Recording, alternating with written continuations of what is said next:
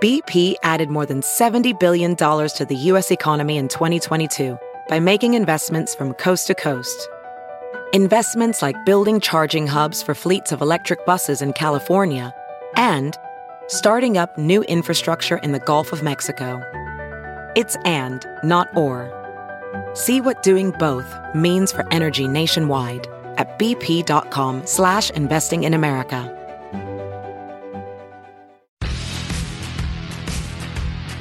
M R N Crew Call is brought to you by Hercules Tires.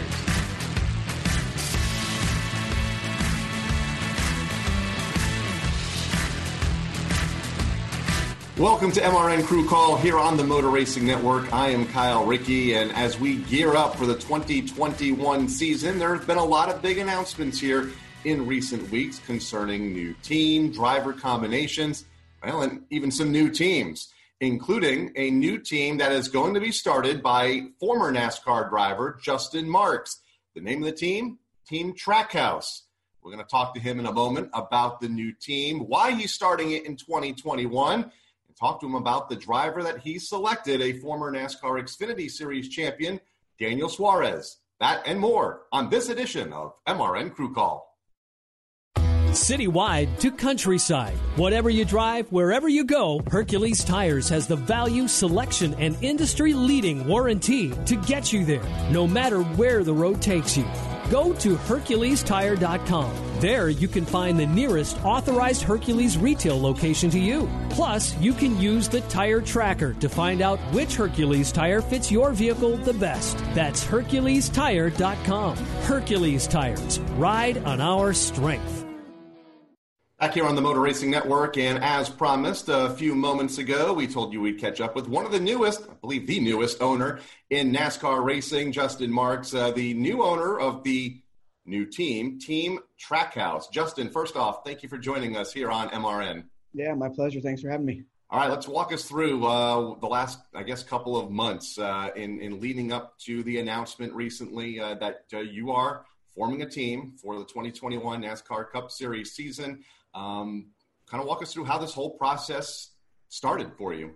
Well, I mean, honestly, it's been over a year. It's been more like a year and a half since since kind of the seeds were really planted on on starting this Trackhouse company. And, and you know, it it, it all kind of started really when it, this was something that I always wanted to do, but the barriers of entry in the sport were just so high that from a business standpoint, it just didn't make a lot of sense without, without you know, having to spend a ridiculous amount of personal capital just to give yourself a shot to compete. And so I kind of had it on the shelf for a couple of years, but honestly, when NASCAR started talking about this new car, that that's when the light bulb really went off in my head. And I thought that there was, you know, th- this is sort of that inflection point in the sport that's going to start building a real business case to come in and, and get involved from an ownership standpoint, because, you know, it's going to create, I think, a bit of a more even playing field, um, you know, in the sport. So you're not sort of constantly Um, being outspent. You know, I think that element will still be there, but I think I think money alone isn't going to sort of buy speed um, with this new car as much as it traditionally had. So,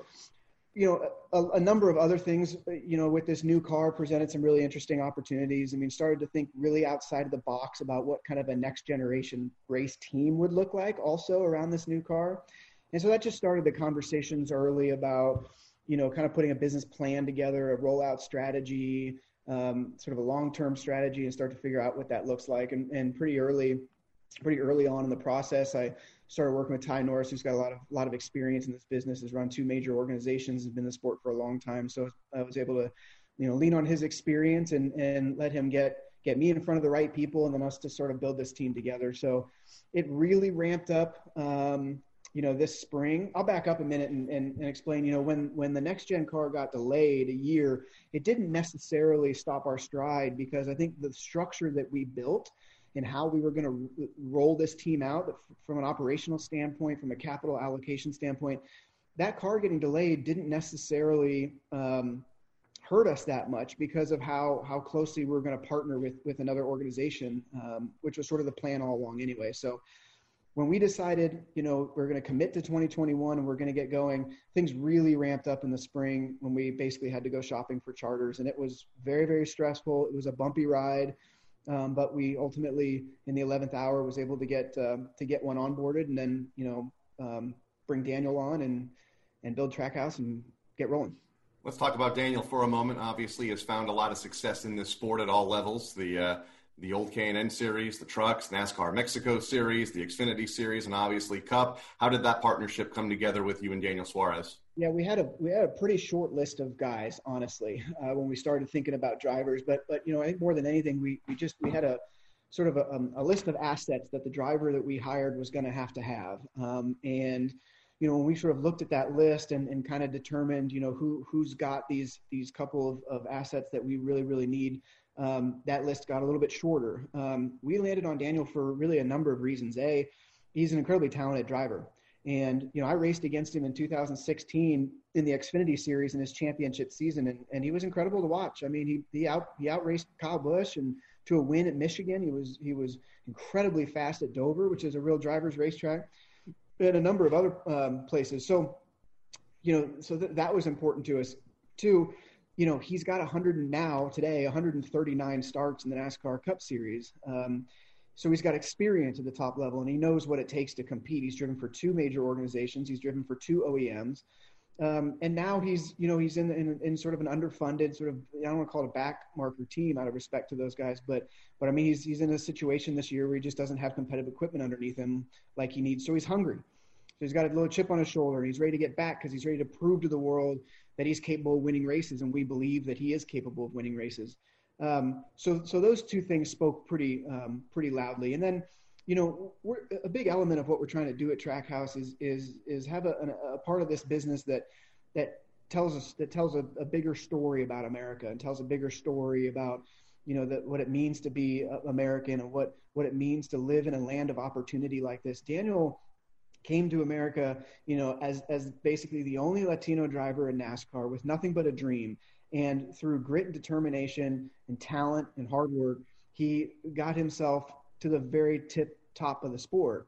And that's an incredible story, and it plays well with what Trackhouse is trying to do from a STEM initiative, from a community outreach uh, initiative. And I think it differentiates our brand a little bit, and it's something we can really lean into and, and promote. And, and um, you know, I think it, like I said, differentiates us. And I think it, we, we've had some some really fantastic uh, conversations with companies that are interested in partnering with us. And um, And I'm excited. I mean, he's he's an incredibly talented driver. He's a great guy, a great human being, and he's hungry and he's ready to prove to everybody he can do this job. Absolutely. One of the nicest guys that you can find in the NASCAR garage area, no doubt. And we've known him here at M R N for a number of years. You mentioned the brand. Talk about the brand for a moment. Where did the name Team Trackhouse come from? Well, you know, very early on, it was important to me to build a race team that could that could transcend me, that could be bigger than me. I never wa- I never wanted Justin Marks Racing. I never wanted my name on the side of the building, because we're trying to build a, a company that's that becomes a real brand. And, you know, in looking at all of the teams that are competing right now and, and have competed in the history of the sport, there's not a lot of teams that are that are really cool. I mean, the last really cool team that there was in NASCAR was Red Bull, and it was because they were a true lifestyle brand, and, and they transcended the sport of NASCAR, and they had athletes all over the world, and they were in music and entertainment and culture and, and all these other things. And so that's kind of the framework, I think, that we wanted to um, uh, that we wanted to pursue. So, you know, Trackhouse is is so we, we partnered with a great organization out of Portland, Oregon, called Watson Creative, that, you know, is a creative agency that's worked with Nike and the University of Oregon and, and a number of other companies. And and we just did a deep dive into, you know, what what the NASCAR demographic is, what the fan base had traditionally has been, and then where we want to take it in the future and what we want to do with it in the future. So, you know, we want to really build. Um, build a, uh, a curate a fan base for ourselves, and and and you know, we want this to be a team that's kind of by fans for fans, and and really promotes the fact that we just love cars going two hundred miles an hour every weekend on the racetrack, and that's an awesome thing, and we don't want to forget how awesome that is. So we do our business on the track, but we're building a house where the door's always unlocked and people can always come and be a part of what we want to do. And there's so many cool things that we can do with this brand. And, you know, in our sort of three, five, ten-year plan, when you look five years down the road, it's, I mean, I'm really pumped up about the things that we're going to pursue. And ultimately, right now, it's about establishing ourselves from a competition standpoint, making sure that we're putting quality equipment on the racetrack, and, and, and we're really building a team. But, but beyond that, we really want our house. We want this house that anybody can come in and be a part of, to transcend the sport and start doing some really cool things in entertainment and music and art and culture and, and STEM with our, uh, with our initiatives in the community. And So that's kind of that's kind of the gist, the D N A of it, I guess. Sounds like a great concept, no doubt. Uh, last question for you. Uh, read some quotes this week. You have a lot of confidence going in next year. Uh, you said this is not. We're just not going to be at the racetrack racing. We're going to be contending for wins and hopefully, you know, be a playoff contender next year. What gives you that confidence so early as you continue to really form this race team? Yeah, I know it doesn't come from a place of ego. It doesn't come from a, a place of lack of experience or, or, you know, watching how difficult truly this sport is. Um, you know, I, I, the, the people that we're partnered with and the program that we're putting together right now, uh, I have a lot of confidence. I have a lot of confidence for next year.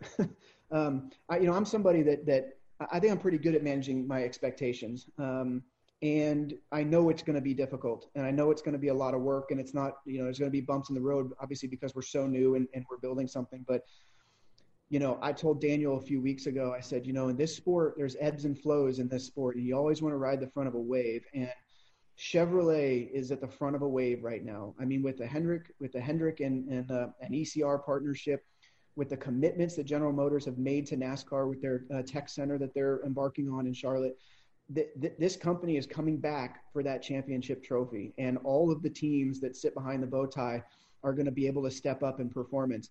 Daniel's hungry. R C R has proven this year that they do an incredible job with what they've got going. They're building fantastic race cars right now, so they're going to be great partners for us. All the ingredients are there for us to succeed. So, you know, I'm not, you know, I'm managing expectations.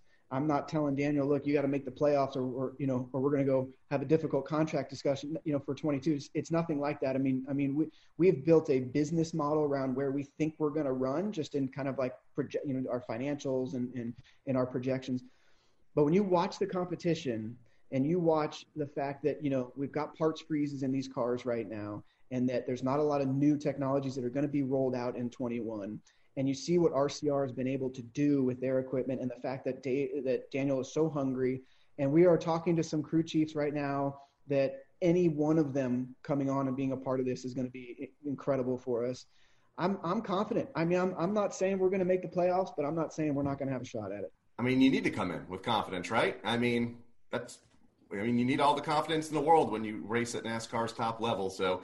Um, I want to thank you for joining us here on the Motor Racing Network. Uh, best of luck uh, between now and, and the start of the new season and in developing the team. And obviously, we look forward to seeing you at the track uh, come February.